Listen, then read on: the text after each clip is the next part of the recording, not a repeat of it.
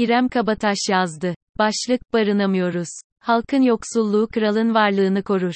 Yoksulluk ve açlık yürekleri çökertir, ruhları körletir, insanları acı çekmeye, köle olarak yaşamaya alıştırır, öylesine ezer ki onları, boyunduruklarını sarsmaya güçleri kalmaz. Thomas More fark ettiyseniz son zamanlarda ekonomi ile ilgili yazılarım, tweetlerim ve hatta serzenişlerim epeyce çoğaldı. Bunun nedeni de artık hayat pahalılığının dayanılmaz hale gelmesi. Her gün çıkıp bir kafeye rutin olarak gidip de bir kahve içsem ayda en az 1500 lirayı gözden çıkartmam gerekiyor. Üstelik hesabın içinde tatlı falan yok herhalde onu da kahveyi yeniden şekerli içmeye başlayarak karşılarım herhalde. Evet kahvemizi içtik şimdi eve gitme zamanı tabii eğer bir eviniz varsa.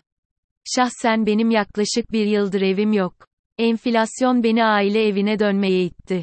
Elbette tekrar kendi evime çıkmak, kendime ait bir yaşam alanında olmak istiyorum fakat ne yazık ki çok zor görünüyor. Kendi çapımda minimum düzeylerde bir hesap yaptım. Kabaca sizinle de paylaşayım. Kira için 6000 TL düşündüm zira yaşanabilir evlerin en düşük fiyatı maalesef bu.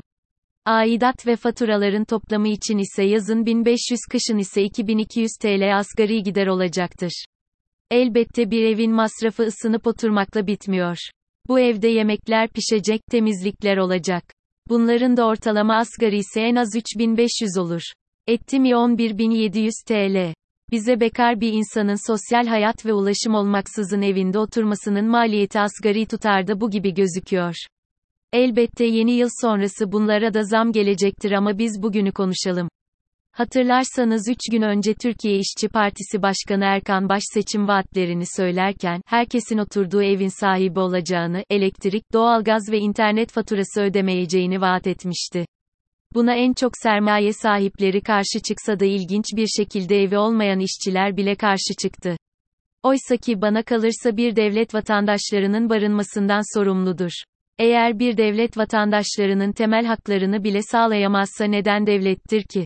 Eskiden birine seslenip, yahu bana bak dediğimizde şaka yoluyla, sana devlet baksın. Derlerdi şimdi onu bile diyemiyoruz çünkü bakmıyor. Hatta şöyle bir espri de yapayım en azından kendim gülerim. Ben devlete devlet demem devlet bana bakmadıkça.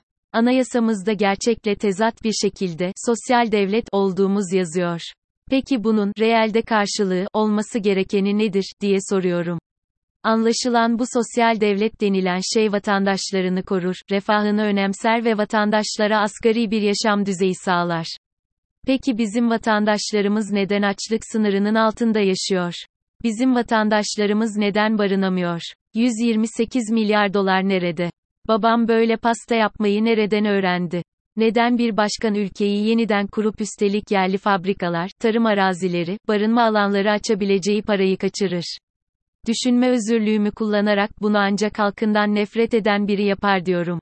Öyle bir ülke hayal ediyorum ki masum insanlar boş yere ölmesin, çocuklar istismar edilmesin, hayvanlara işkence yapılmasın, kimse aç yatmasın, herkesin başını sokacak bir evi olsun, kimse faturayı ödeyebilir miyim diye düşünmesin, ırkçılık olmasın, eğlenmek lüks sayılmasın, savaşlar ve askerler olmasın. Sahi çok mu zor böyle bir ülke? En azından Türkiye için şimdilik çok zor görünüyor. Yine de her şeye rağmen umut ediyorum ki güzel günler gelecek. Annemiz babamız ve hatta biz ve çocuklarımız bile göremeyecek olsa da o günler gelecek.